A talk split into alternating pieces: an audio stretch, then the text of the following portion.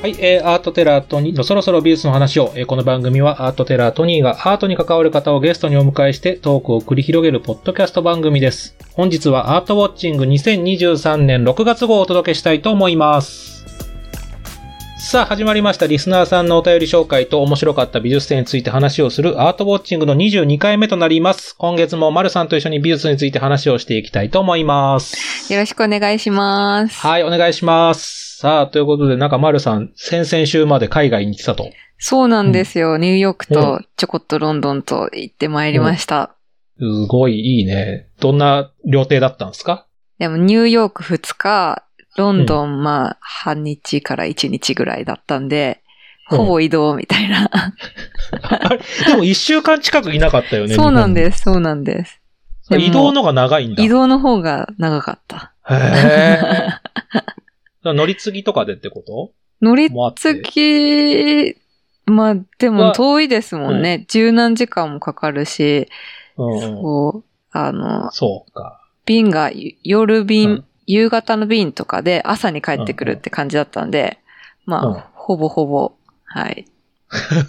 移動の。えーでもなんか、移動はあったけど、まあそのなん。か2日とか半日とかではやっぱでも緑のあるニューヨークロンドンだったんですか、そこ。大変実りのある、あの、アーティストのスタジオにも行きましたし、まあ、うん。ギャラリーとか美術館も駆け足で見て、うん。あの、メットとか、ニューヨークのうんう。んメットも行って、今、うん。ゴッホ展とか、あの、セシリー・ブラウンの展覧会、現代の作家とかやってて、すごい良かったし、うん。あの、常設展も、うん。ゴッホの自画像とか、えーうんスーラの、天描画のスーラの、あのグランドジャット島の。グランドジャット島の、はい、うん。とか、教科書に載ってる絵画がゴロゴロ並んで、あー、うんあこれも見た見た、みたいな感じで、あの、そうだよね。そうなんです。ネットにさら行ったらっとすごいのが、うんうん。日本に来てたら大注目のモナリザみたいな扱いに多分なるんでしょうけど、うんうんうん。そういうのさらっと置いてんのすごいなと思って。いいね。やっぱすごいニューヨークは。あ あ海外行ったことないもんね。うーん。なんか、そうそう、今日から、今年こそって。そう、今日から、うん。今夜多分配信、あの、J-Wave の市川さやさんの番組に呼んでいただいたのよ。うんうん。、で、市川さんも、なんか、美術学んでたっていうのもあって、すごい美術の話盛り上がって、で、なんかその会話の中で、好きな美術館どこですかってポロって言ったら、うんこれがね、都内、日本のつもりで聞いたんだけど、普通にグッケンハイムって言われて、うんうん。あ、そうだよね、そうだよね。トさん、グッケンハイムトークをしようとしてくれてたんだけど、うん俺グッケンハイムの持ってないわ、何も、みたいな。ワールドワイドだったと思って。ニューヨークのグーケンハイムのことを。そうそうそう。そっか、今回まあグーケンハイム行けなかったグけど。ッケンハイムって言われると思ってなかったわっていうのがあって、そいやもう。多分そこ丸々カットだろうな。今日、今夜9時から 配信されたと思うけど。いやいや、そう、そんなことがあったな。いいな。でもやっぱだからそ、それ聞いて、うんいで、なんかなんだろう、やっぱりそろそろ行かなきゃなと思ったよね。確かに海外に。そうですよ。あの、そろそろ、番組名もそろそろだし。そうだね。その時にはなんか海外から配信とかしてもいいかもね。ああ、いいかも。そうその時はね。うん。いいかもいいかもどう、どういうタイミングで行くんだろう、自分が。もうここまで来るとなんか、うん。仕事とかで行かせてくれるなら行くかもしんないけど、自発的に行くのかな、うん。たっぷり、うんあの、今回私の反省としては、やっぱり日程が少なすぎて全然回りきれなかったんで、ソニーさんいや行かれるときはゆっくり。じゃだからそれ聞いてなおさら行けなくなったなと思ったかも。なんかその一週間時間取って結局中2日とか1日しか行けないってなったら、ってことはもう10日とか2週間ぐらい空けなきゃいけいけないってわけでしょ？あ、でもちゃんと日程組めば、全然一週間もあればいいんじゃないですかね。ヨーロッパ一週間に、いやニューヨークだけだったら、みう3日とか、まあ今回は、あの、アーティストのスタジオとかああ、そっか行っちゃそったんで、そっちで結構時間使ってたんで、うん。なんかもうほら、俺なんかせこせこ動いてる人間だから、やることは細々してるから、一週間空けるってできるのかなとか思ってきて、そうなるとやっぱ、うん日本国内移動なのかな、いや、でも本当なんかこう、やっぱりスケール感が違う、余裕が、うん違うなと思いました。うん。そうか、そうか。こりゃあ、これに触れてたら、そりゃあねっていう。うん。あ、国民性がってこと？こういう美術館見てればっていうことか。うんそううんなんか、ロンドンも、あの、か。うんロンドンはほとんど美術館無料だし、うんうんでうんだから、なんか会社の帰りにとか来てる人とかも多分いるだろうし、そうか。フラット、散歩がてら、あの、ちょっとその辺ランニングしに来ましたみたいな人とかいましたよ。いいね。だから、うんニューヨークはさ、さす、なんだっけ、最近ちょっとお金取るようになったっすだっけ？メットとかも。ニはュー、ヨーク近代美術館とか、ね。そうそう、でも、あの、うん居住者はただ、あ、そうか。寄付っていうか、あの、うん。それに対してさ、だ東博さんはさ、んいや、素敵な美術館だな、博物館だなと思うけど、東博なんて平常店値上がりしたもんね。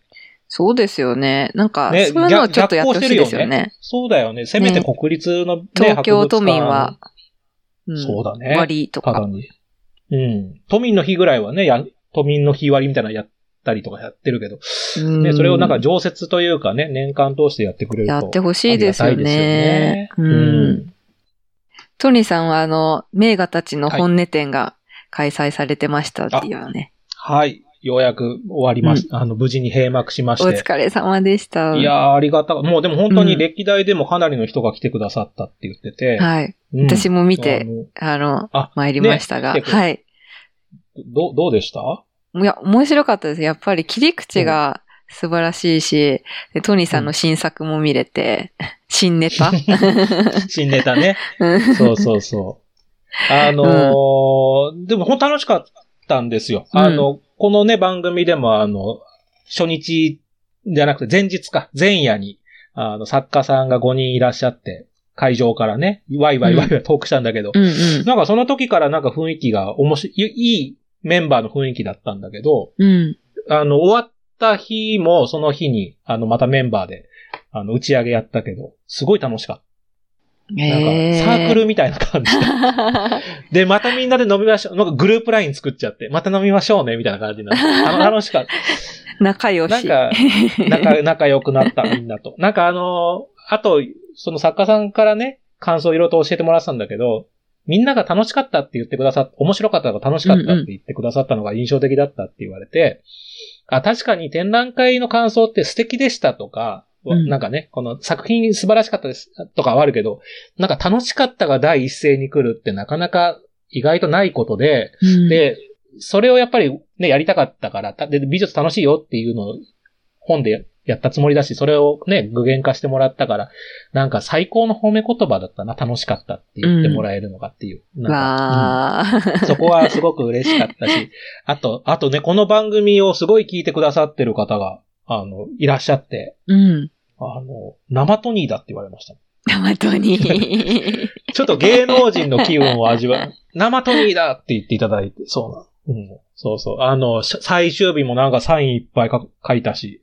おー。ねそうトニーさん人気がどんどん。そうね。調子乗らないようにしようと思いましたけど。ちょっとだけね、楽しい気分を味わわせていただき、皆様のおかげで、はい、味わわせていただきました。メガたちの本音店でございます。う。うんん。ウェブでですね、7月1日まで、あの、まだ、ウェブ、あの、VR で見ることもできますので、あの、行けなかったって方は、ぜひ VR でお楽しみいただけたらな、というふうに思います。で、今回出てくれた12人の作家の中で、やっぱ皆さんキャラが濃かったから、まあ、ゆくゆくはね、この番組にちょっとまた改めて出ていただきたいなとも思ってますし、え本当に楽しい、えー機会を与えていただきまして、美の機嫌さんどうもありがとうございました。はい。ではでは、あのね、僕らの話ばっかりではあれですから、うんうんではお便り紹介に行きたいと思います。はい。はい。えっ、と、エピソード84、85の千葉市美術館広報、磯野愛さんの会に多くの反響がありました。はい。まずはツイッターでの投稿をご紹介します。はい。黒光さん、えーとても理髪な方なんだなという印象でした。目の話がじっくり聞けたのが嬉しかったです。美術館サイドも非常にはっきりと分かってなかったんだ。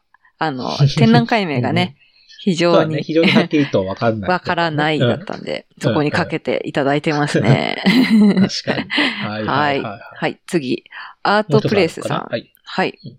しっかりとインタビューされているのに、ゆるい雑談的雰囲気が広がるとても好きな番組。三沢敦彦アニマルズ展に加え、千葉市美術館のポッドキャストも楽しみということです。はい。いやー、だから磯野さんの回、いやいや、もちろん面白くなると思ってキャスティングさせていただきましたけど、想像以上にというか反響がすごく大きかったそうですね。私まだ聞けてないですけど、あの、うん磯野さんは大変、あの、お世話になってまして、すごい、うんね、チャーミングで素敵な方です。そうなんだよね。うん、本当に。なんか、いや、こだから広報さんっていうね、ちょっと今までの切り口じゃないパターンで出てもらったけど、うんやっぱ広報さんだから説明もうまかったしね、展覧会の。うんうん毎回本当にあの展覧会のたびにしっかり説明してくださって、うんで、あの、勉強されてるし、頭もいいし、あの、んなんか仕事できるなっていつも思ってたけど。ね。で、だってなかなかさ、だってリスナーさんからとても理髪的な方なんだなとうんうん。いう印象でしたっていう。だから結局磯野さんが一番広報されてるもんね。磯野さん自身をみたいな感じの。うんちゃんとさすがだなっていう、う。うんん感じで。まだでもなんか番組ウェブページからのお便りもあるそうなんですか？あ、そうですね。はい。はい。ペンネーム EI さんからいただいてます。うんはい千葉市美術館。磯野さんの会は美術館の広報の視点からのお話でとても興味深かったです。就職の間口としては広くないのかもしれませんが、美術に興味ある若い方には、作家や学芸員だけでなく、美術の仕事としていろんな関わり方があるよということを知れて良いですね。私も若かりし頃にこの番組があればと思いました。いつか美術品を専門輸送している方たちの話とかも聞いてみたいです。ああ、なるほどね。日通さんにね、なんかプロフェッショナルがいるとか、いろいろと話は聞いたことあるから。ああ、確かに。おそれも面白いかも。うんうん。裏側がみ分かって面白いかもしれないですね。そうか、そういうシリーズもいいですね。うん。あ、続きもあるんですね。はい。えー今回初めて府中市美術館に行ったのですが、きっかけはうん上竹国吉店のパンフレットです。うん上竹さんや1960年前後の前衛作家の方々は全く存じ上げてないのですが、パンフレットの絵と文章で行かねばという気持ちになりました。時々パンフレットやポスターを見て思わず行ってしまう時があるので、広報はやっぱり大事ですね、ということです。今、ホームページ見てますけど。うんうんまあ確かになんか、まあ僕もちょっとこの上竹国吉さん存じ上げなかったですけど、うんなんかまあ、惹かれるというか目を引く。ね、かなりインパクトのある、うん夢に出てきそう。なんかね、うんちょっと言わんとすることはわかるわかる。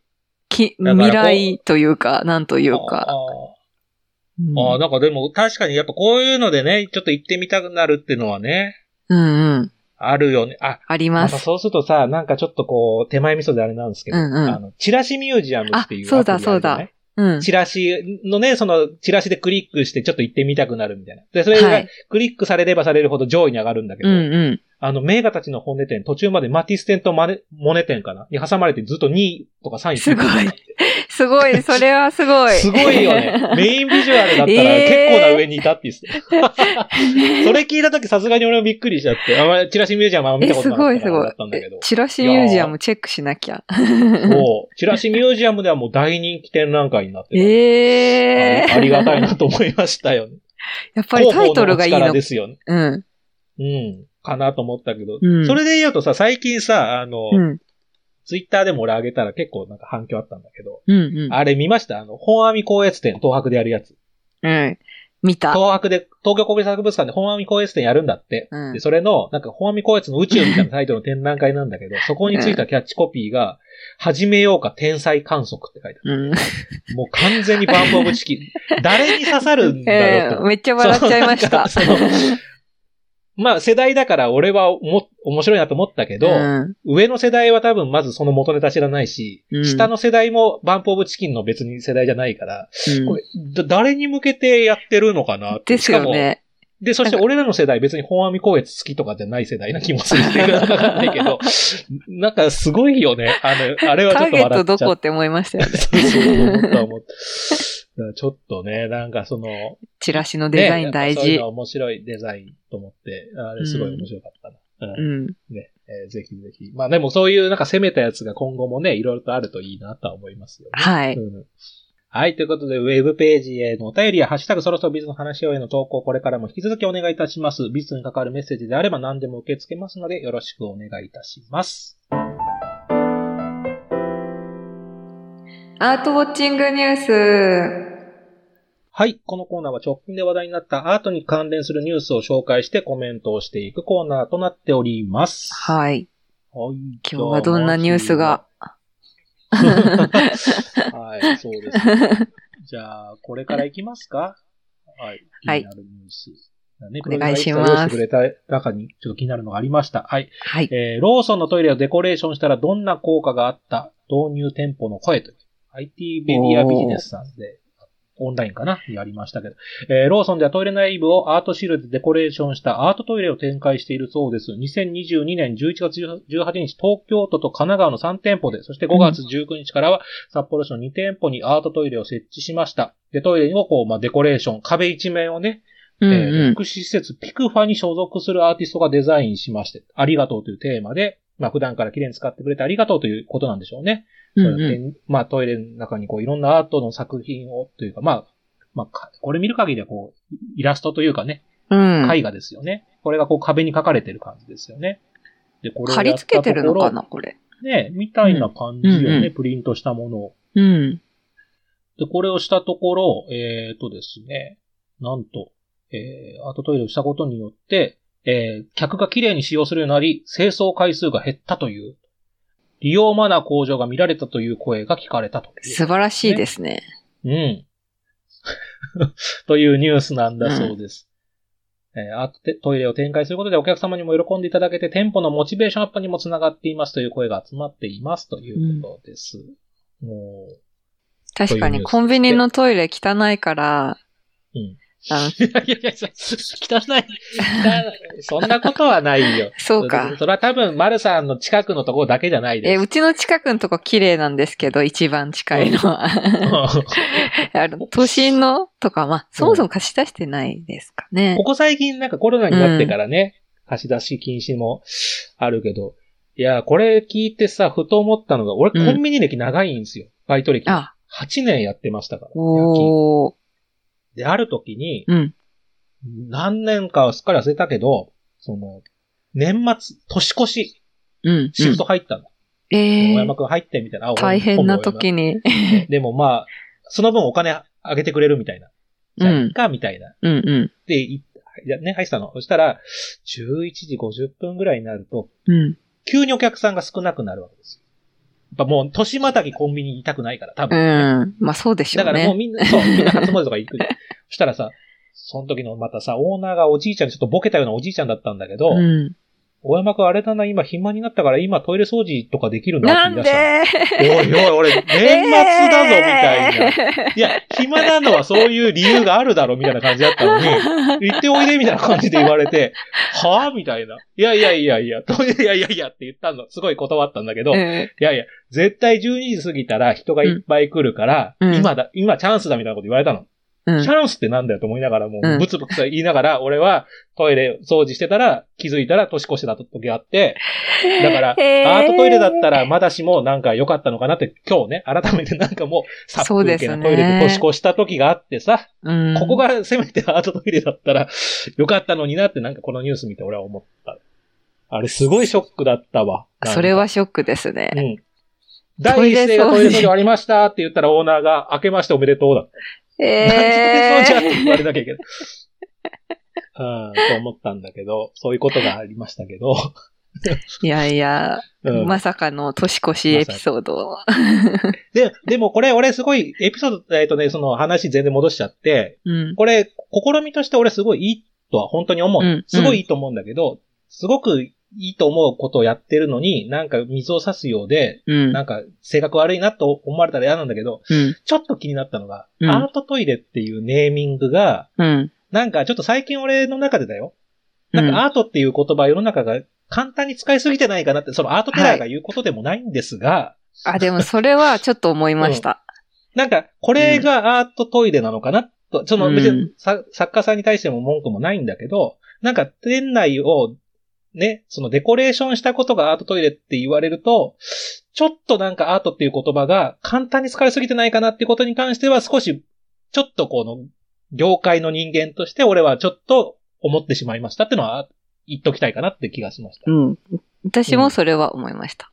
だからアートっていう言葉の、まあ、定義って言ったらなんかね、いろいろ大変だけど、うんうん、あの、自称アーティストみたいのもやっぱり今増えてきてるし、うん、なんかこうね、これもアートなのか、このトイレのことはちょっとね、あの、うん、さておき、ね、境目みたいのが、アートって全部言っちゃえばいいだろうみたいな感じありますよね。そう。なんか、そういうふうに思ってた理由は、例えば東京の現代美術館なんかだと多分マイケル・リンさんだったっけ？なんか、一箇所多分本当にアーティストが作ってるトイレがあったりとか、うん、結構ね、いろんな美術館行くと、本当にアートのトイレも見てるから。うん。金沢21世紀美術館とか。そう。ね。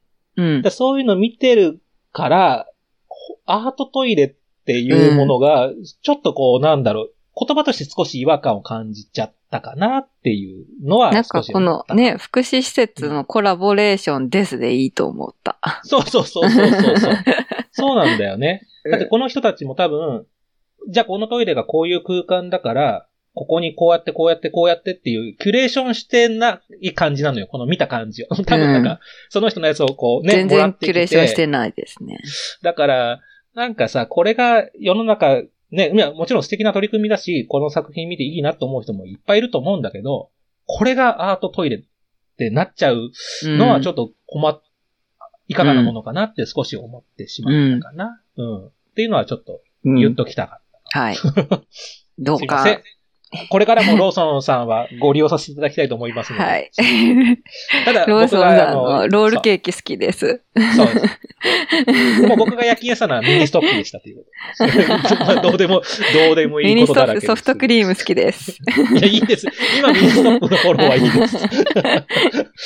はい。じゃあ続いてのニュースいきましょうか。はい。はい、えー、こちらですね。騎龍観音。これ、原田直次郎という。これ、あの東京国立近代美術館の重要文化財の秘密展にも出てたんですけども、はい、出てましたね。この有機観音が台台湾でかつて流行、注目を集めるというニュースが、フォーカス台湾という台湾のメディアで紹介されていました。うんうん、なんでだろうと思ったらですね、うん、えー、これを告知する Facebook の投稿が台湾から注目を集めた。なぜならこの絵はかつて台湾で流行し、都市伝説として記憶している人が多いためだということなんですね。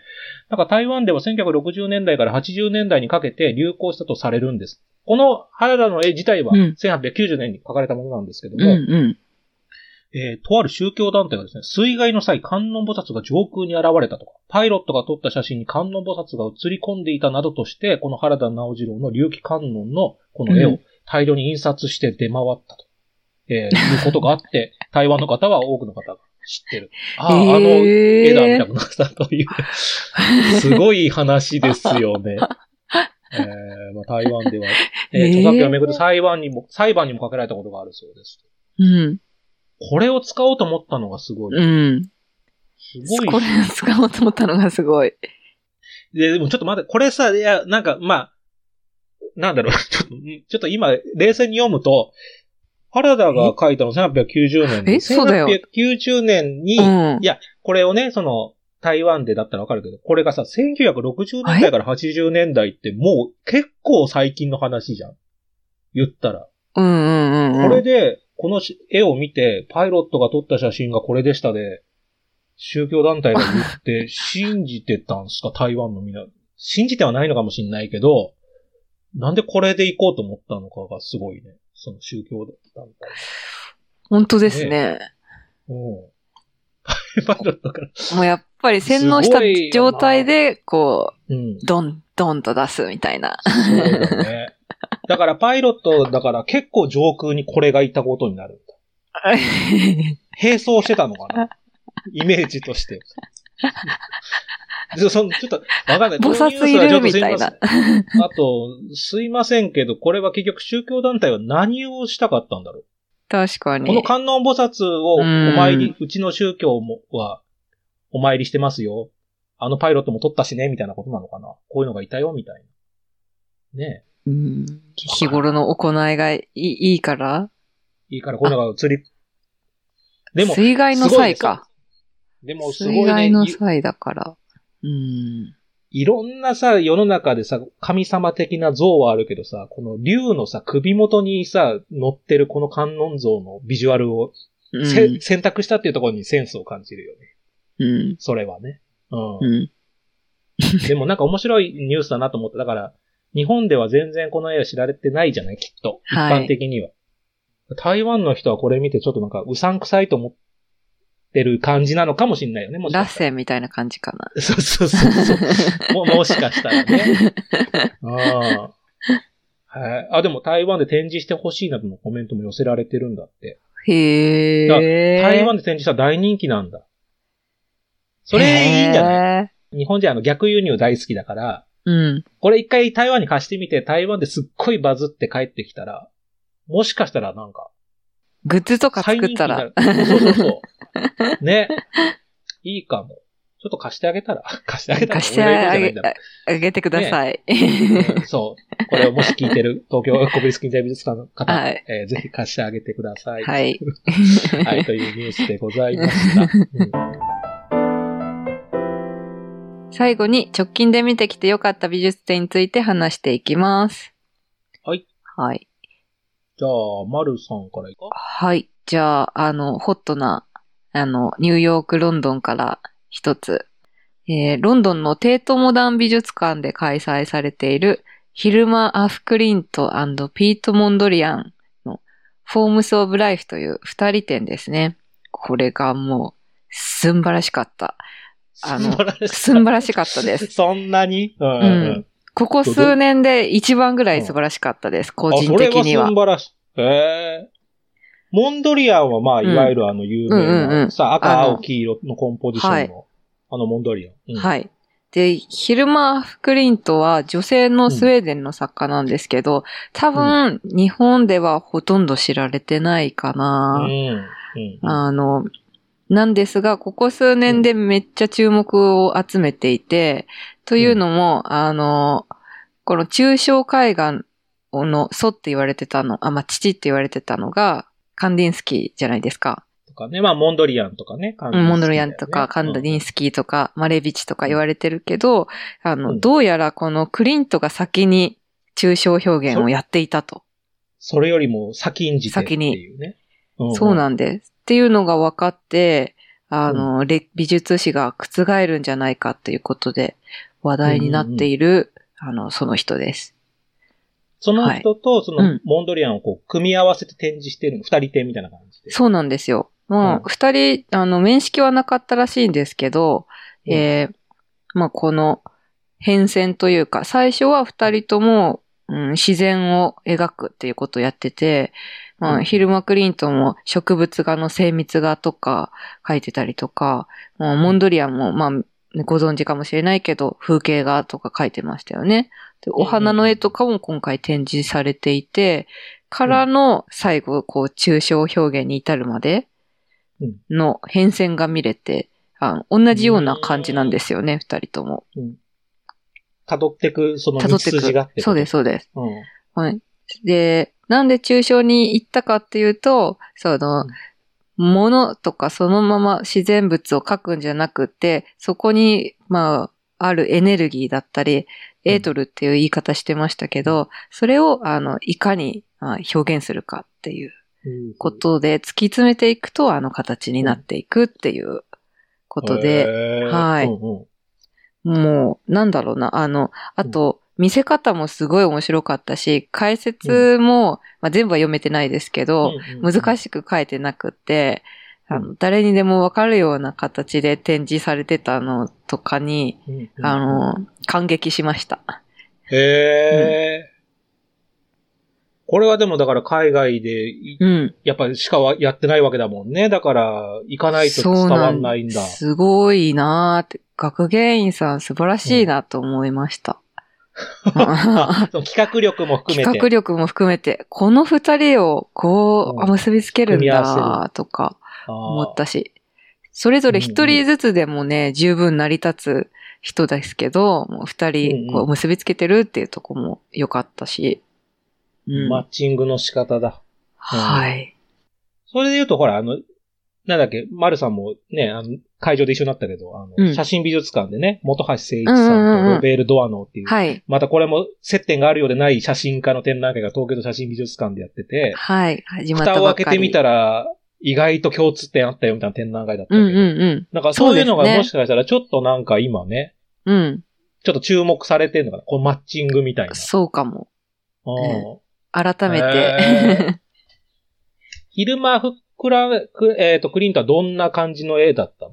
モンドリアンなんだか印象できるじゃない、なんか。どんな感じっていう、えー、ま。た抽象画だからちょっと色合いとかはどういう色合いは結構可愛くて、ピンクとかブルーとか、えオレンジとか、明るい色が多いんですけど、あの、スイートピーみたいな、スイートピーってお花の、スイートピーみたいな形とかのな、宇宙の、なんか、うんあの、地球の、あ太陽系で、えっ、と、うん星がこうやって回ってるよみたいな軌道が書いてある、みたいな天体図的な。はい、天体図みたいな感じと、あうの、スイートピー混ぜ合わせたみたいな。あ、でも俺今、そうか、今画像見てるけど、なんか俺あれみたいな印象だった。うんあの、昭和レトロの、うんあの、うん。グラスとかに書いてある花みたいな。あと、なんか昔のなんか鍋とかに書いてある、あー、なんか言われてみプリントればね。されてる花とかのなんかみたいな雰囲気があって、なんか、すごい昭和レトロっぽいなと思ってほう今ほうほう。言われれてみれば、そうかも。うんなんかちょっと北欧っぽいですよね。そうだね。なんか北欧感もありつつ、レトロ感も、レトロフューチャーみたいななんか感じっていうのかな。うん。なんか、わかる。人気が出そうな感じが。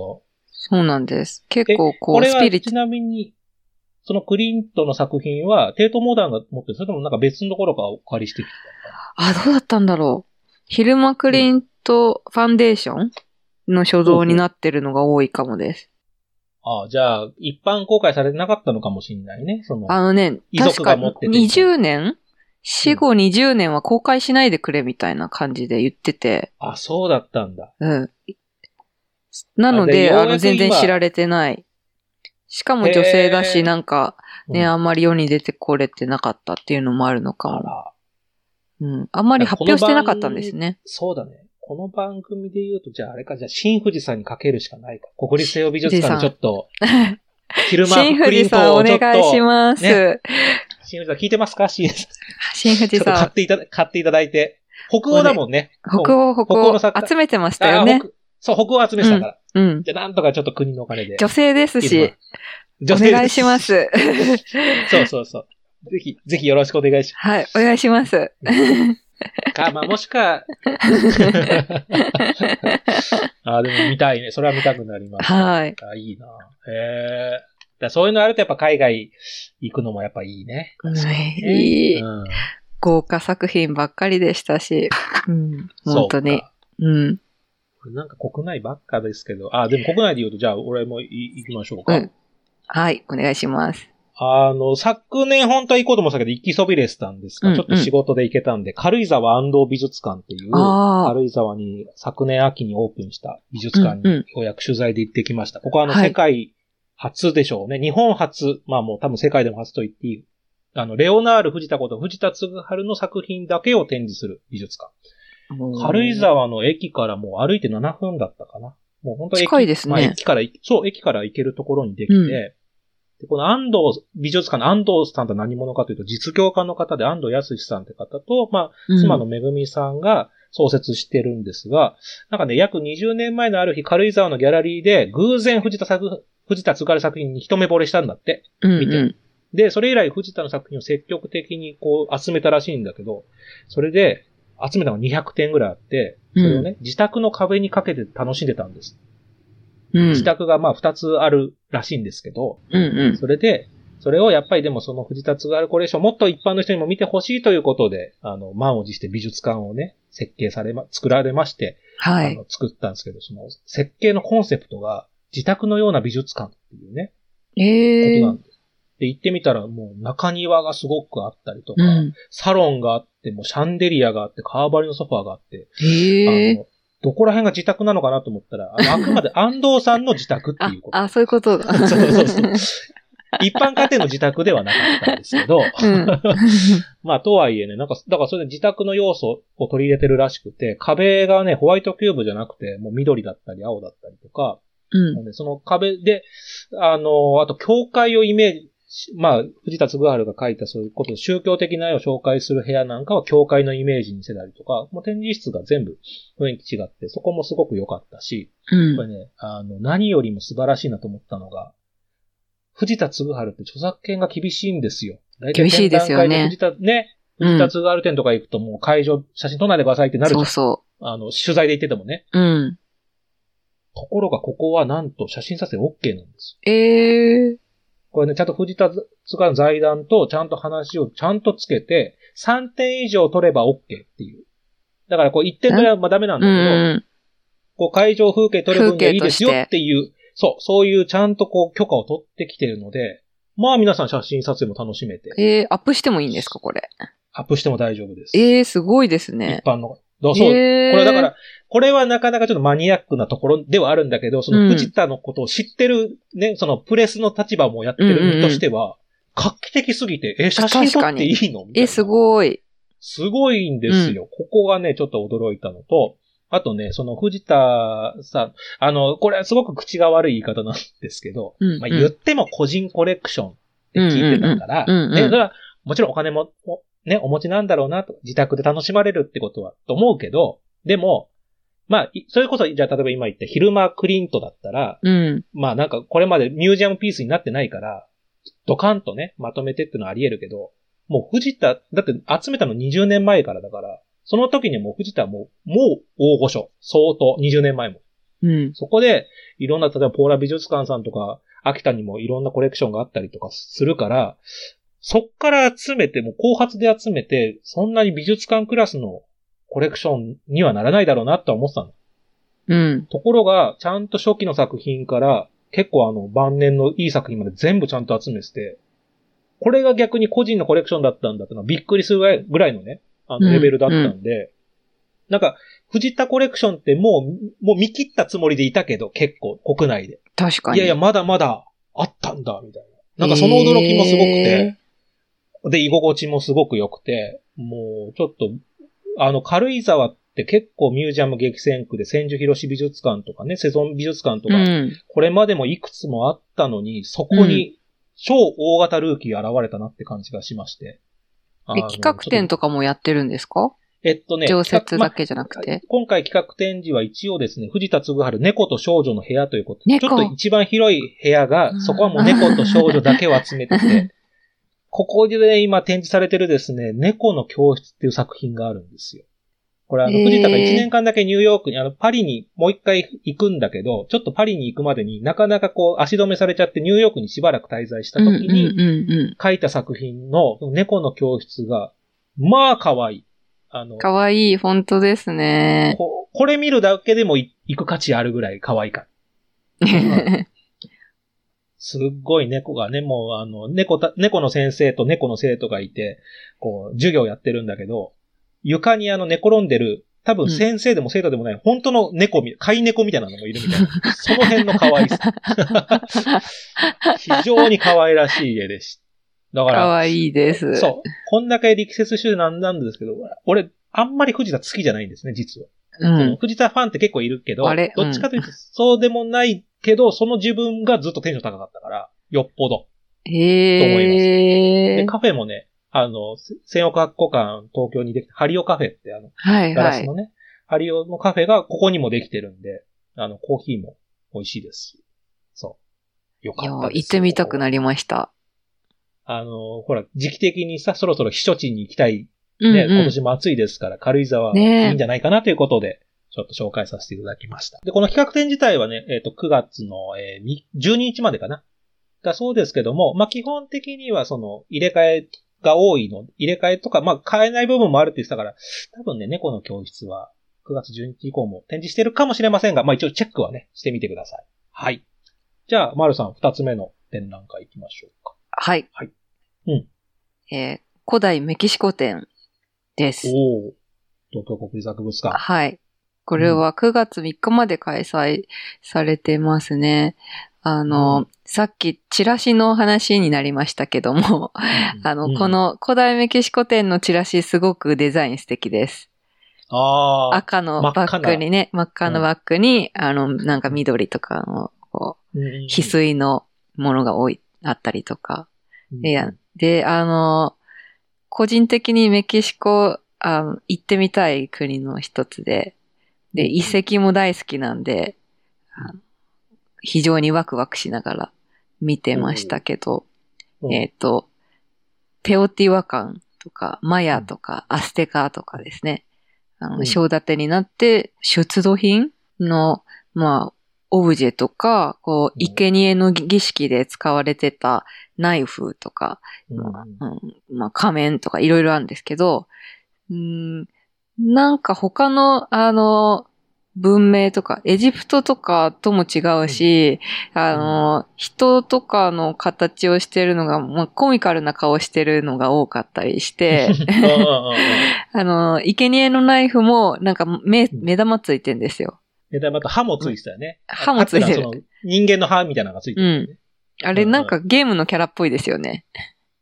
あ、そう。で、なんかそんな感じだった。う。うんん。そういうのが多くて、なんかすっごいユニークで面白かったです。確かにね、なんかこう、見たことない造形のものが多いなっていうね、感じがあったよね。これまでこういう古代文明展いろいろと見てるけど、うんうんエジプトでもないし、そうそう。ね、インドでもないし、まあ、中国でもないしっていう、うんなんか独特の文明だったなってのは面白かったかもね、確かに。もうすっごく行ってみたいです。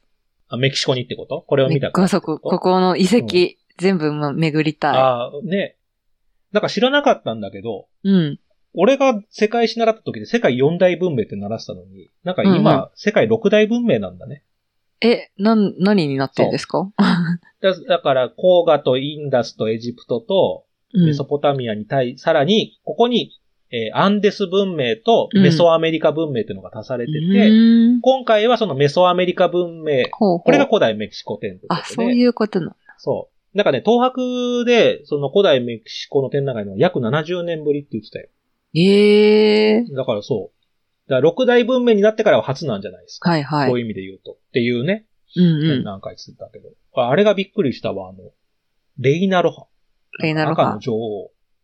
今回の、たださっき大きいやつ言った緑のマスクの。あ、緑マスク。うーん。マはいはいはいはい。なんか、さ、赤の女王って言われてて、でそういうのも俺も全然知らなかったから、展覧会でさ、そしたらさ、なんかう、ん。どうもその文明、90、1994年かな？そのマヤ文明の遺跡、パレンゲってとこで見つかった時に、その遺体が真っ赤に染まってたんだっすよ。うん。ねあなんか、え。骨の色じゃなくて怖いんですけど。あそうで、そこになんか服飾品で緑のマスクをつけてたってめっちゃ怖い。あ全身赤に緑のマスク。なんか血が塗られてたんですよね、確か。あれ？血じゃなかっ新、新社っていう、あの、まあ、ああの、よく日本画の画材にもなってるああそっかそっか。それがなんかこう、うん。ね、こう覆われてたんだって言うんだけど、だからそれをさ、再現してるもんだからさ、展示の時もさ、その、普通だって緑のマスクがさ、うん。緑のマスクだけ展示するのに、赤いなんかマネキンみたいなところうん。が寝転がってて、緑のマスクが 上に置かれてて、こう、怖かった怖かったよですね。うん。なんか、なんかさ、これが緑のマスクだってさ、こう見るんじゃなくて、なんか遺体を見てる感じ。なうん。なんか、そう。臨場感はあってすいいんだろうけど、うん。なんか、まじまじと見れんかったわ。なんか、せっかく貴重なもんが来てたのに。うん初来日なのにね。うん結構怖かったですよね。怖かった、怖かった。うん。まあでもそういうそうそう斬新な展覧会だったね、確かうに。ん。斬新。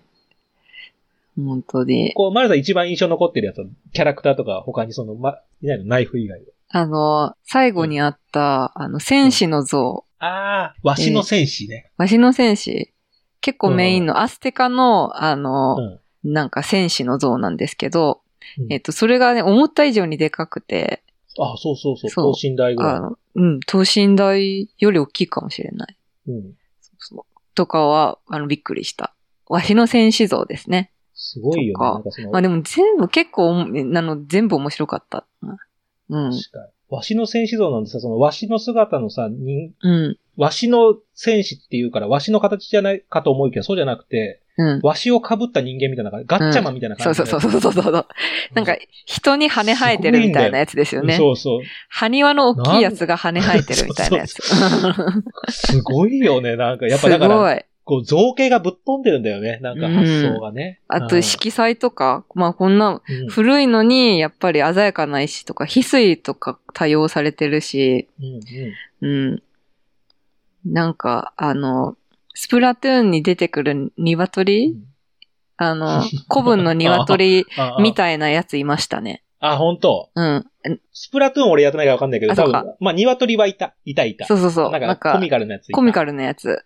うんなんか、キャラデザのセンス。キャラデザというか。あともうこれ多分伝わんないと思うんだけど、うんえっとね、古代メキシコ店のページにいるんだけど、あ、これこれ、猿の神とカカオのドキ豚っての、ドキう豚ってカカオがくっついてるるやつですね。そうそうそうそう。うんうんあの、ミノモンタみたいな顔してる。あの、しかもあの、ワンピースの小田栄一郎が書いた、小田栄一郎が書いたミノモンタみたいなか、ワンピースのキャラみたいなやつがいたの。あ。あと、私も、うんあの、い、びっくりしたやつ他にもあった。あの、なんだっけ、うんうんトウモロコシの神様に、あの、似せるために、あの、転足とか中国であったと思うんですけど、なんか頭蓋骨をまだ柔らかい時期に板で挟んで、なんか伸ばすらしい。コーンヘッド、リアルコーンヘッドね。リアルコーンヘッドをね、うん。マジでって思った。すごい、そうそう、あの、ちびまる子ちゃんの山根くんみたいなね。輪郭になってる、顔長くなっちゃう。顔長くなって。いや、すごかったね、古代。うんすごかった。もう一回行きたいです。面白かった。であ、そう。これも写真撮影 OK だもんね。あそうですね。だから、多分ネットでいろいろとこれから SNS でバズってくんじゃないのかな、この点うなんか。ん。ね。突っ込みどころ満載のがいっぱいありますよね。そうそうそう。あ確かに。これはぜひみんなにもぜひ。足を運んでいただきたいですね。はい。えっと、僕はね、これ行ったの4月なんで、今更っていうのもあるんですけど、そういえば言い忘れてたわ、みたいな感じで、うん箱根にある鳴川美術館に行ってきたんですよ。うんっていうのも、あの、この番組に1月に出演していただいた、サイちゃんこと、サイ、サイマサキさんの展覧会やってるから、これ行かなきゃ行かなきゃとずっと思ってて、で、行ったの、行ったのがね、4月だったと思うんだけど、で、一応サイさんの会で、あの、今度やるとき行きますって言ってたから、もう足の湖のすぐ近くにある美術館なんだけどね。で、あの、サイさんに連絡入れたら、うんサイさんすごいやっぱいい人だから、じゃあ僕もその日行くよって言ってくださったの。ええいやいやいや申し訳ないですよって言って、もうただ連絡ね、その学芸員さんにうん。できるかなぐらいだったんだけど、いや、僕も行くよって言ってくれて、で、うんで、トニーは何時ぐらいに行くのって言うから、あ、えっ、と、車で行くんで、えー多分何時ぐらいに着くと思いますって言ったら、じゃあ僕小田原からバスで何時かなって言ったから、うんあ、いやいや、じゃあ小田原まで迎えに行きます、みたいな。せめて小田原まで迎えに行かせてください、みたいな。ね、で、迎えに行って、小田原でね、ピックアップしたら、まあ、やっぱサイさんって本当にいい人なんだなと思ったのは、トニー君は朝ごはん食べたみたいなこと言うから、あうんいや、朝早かったの食べてないんですって。あそう思ってて、パン買ってくださってて、でパンとコーヒー買ったから、とりあえずとどっかでピクニックしようっていう話になって。キュート。かわいい。どっか河原でピクニックをしようってなって、それで、あじゃあピクニック、はいはいって言ってたんだけど、だけど、でも、でもやっぱ本当サイさんのすごい気使っていい人だから、あ、でもな、今、なんかね、予報が曇りだったのよ。うん。で、ちょうど晴れ間だったから、やっぱ鳴川美術館のその見どころが一つが、足の湖がほんとすぐ近くにあって、うん眺めがめちゃめちゃいいから、うんうん。今なら富士山見れるかもしれないから、やっぱ富士山見ようってなって、で、美術館にい行こうってなって、で、うん美術館に行って、あの、ちゃんと富士山も見えて、足の湖の見えて、あ、もうすごいいい景色ですねって言って、で、その後、サイさんのさ、絵もすごい見せて、いろいろ見せてもらったりとかして、で、結局、帰り際にパンだけも、あの、もう、アイスコーヒー 溶けちゃったから、うんあの、これ食べてって言って、あの、パンもらって帰ってきたっていう話なんだけど、あ、食べずに。はい 食べ、サイさんもた、本当食べたかったろうに、トニー君食べてねって言って、パン、パンを二人分もらって帰ったって話なんだけど、だから帰りうん小田原までは送って帰った。あ、でも、あ、そうそう、それで、あ、そうそう。なんかもう話がどんどん脱線しちゃって申し訳ないんだけど、それでね、サイさんが、とにかく帰りちょっと、車だったら行きたいところがあるんだよ。うん。で、あ、もう全然、もうこんなにいろいろとしていただいたから、あ、どこでも行ってくださいって言ったら、あの、湖畔ってあるでしょ？黒田正規の湖畔。うんうんうん。あの有名な重要文化財になった黒田正規の湖畔は、が書かれた場所大体分かったからそこ行ってみたいと。で、きっとそこに行ってみたら、多分僕の考えだけど、あれ黒田正規は湖面を高く書いてる。実、実景よりは。うん。だから多分そこは僕はもうちょっと確かめてみたいって言うから、あ、うんうんうん行きましょう行きましょうって言って、行って、で、トニー君そこ座ってって言われて、俺は黒田せ、あの、湖畔の女のモデルの立ち位置で、座り位置で座ってポーズ取って、で、こうでもない、ああでもないって写真撮って、出た結論が、黒田正規はそのまま返したっていう結論ね。結果的に。あでもなんかそういう楽しい、ね、あの、時間を過ごさせてもらったんだけど、うん。それでさ、その、サイさんの話ばっかりしちゃったあれだったんだけど、ね、いや、これね、何がすごくか鳴川美術館って、俺、箱根に山ほど行ってるんですよ。それこそ岡田美術館ね。この番組小林さんも出てもらったし。で、ポーラ美術館もよく行くし、箱根ラリック美術館、彫刻の森美術館も結構な頻度で行ってるのに、鳴川美術館で行ったことなかったなと思って。うん。私も行ったことないです。そう。やっぱりね、その、美術館があるエリアじゃなくて、やっぱ足の湖まで行くからちょっと離れてるんだよね。あってなると、やっぱ箱根までせっかく行って、岡田見て、ポーラまで行って、もう一回、もう一歩そっちに行ってなかなか行かないから、あ。うんやっぱ。ね、鳴川美術館行ってみて分かったんだけど、観光客は結構いるんだけど、いらっしゃるんだけど、うん美術館好きだなって人は意外と、他の美術、箱根の美術館と比べるといなくて、うんそ。れ広報さんもそういうおっしゃってて、だから、そう、何を一番伝えたいかというと、結構ね、アート好きな人、僕だけじゃなくて、皆さんね、多分岡田さんとかポーラさんに行くんだけど、そこでみんな帰っちゃってたけど、俺もそうだったけど、もう一歩行くと、鳴川美術館もめちゃくちゃ良かった。あのうん、サイさんがっていうのももちろんあるんだけど、うん。現代日本画に特化した美術館っていうのも珍しくて、でうんうん写真撮影ここも OK で、ね、なんかね、実業家でコレクターの鳴川さん、鳴川実さんって読むのかな？が集めた戦後から現代かけての日本画コレクション、約4000点もああって、それをこう入れ替えてて、で、なおかつその、仏庫作家だけじゃなくて、現役の作家も紹介したいっていうところがあるんで、うん。なんかね、そこも含めて、鳴川美術館って、なんか今まで見落としてたなって言ったらちょっと失礼、語弊があるんだけど、うん。あの、こもしね、今度箱根行く機会があれば、やっぱ日帰りで行くとなかなか鳴川美術館ちょっと選択肢で選ばないかもしれないけど、ちょっとね、せめて一泊したら、鳴川美術館行かれるといいんじゃないかなと思いますし、その、サイさんの今やってる、えー、サイマサキ、只見線とそれぞれの鉄道物語っていう展覧会がね、やっぱね、すごいいいですよ。あの、サイさんの話聞いてから見ると、うんうん。あのね、やっぱね、人がいい、ね、サイさんって人がいいから、優しいほのぼのとしたタッチに見えるんだけど、でも、行ってみて分かったんですけど、サイさんはマーク・ロスコ好きなんですね。えー、あ、でそうなんですか？作品がすごくロスコっぽいって、いや別に真似してるとかじゃなくて、色面を作りたいんだなって思って、あ、すごい遠目で見ると。と。そう。だから決してこの人はほのぼのとしてるだけじゃなくて、ほのぼのと見せかけてるけど、めちゃくちゃやってることは現代アートだなとすごく思ったので、えー、なんかね、それ。も実物見るとよくわかるから、ぜひ見ていただきたいなと思って。そう。うん。じゃあ、こあのの作品結構大きいんですね。サイさんの作品。大きいものもあるかな。うんうん。うんうん。7月19日までやってま、まあ、ただね、サイさんの作品はね、多分ね、あの、いくつも持ってるので、また別の展覧会で多分出すかもしれませんので、チェックしていただきたいなと思います。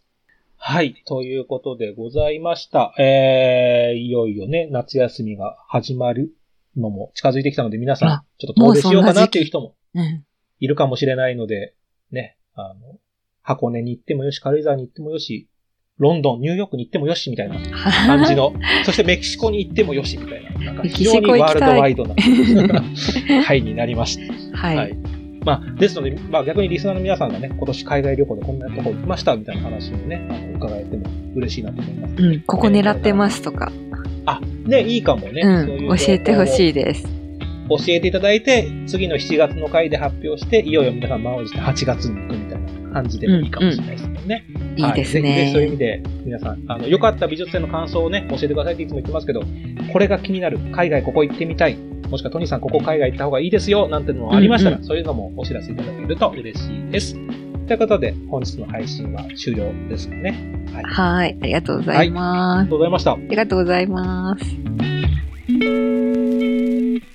この番組は不定期配信です。各種ポッドキャストサービスでのフォロー、購読をお願いします。感想はハッシュタグ、そろそろ美術の話をで、今後聞きたいテーマやゲストは番組ウェブページまでお願いします。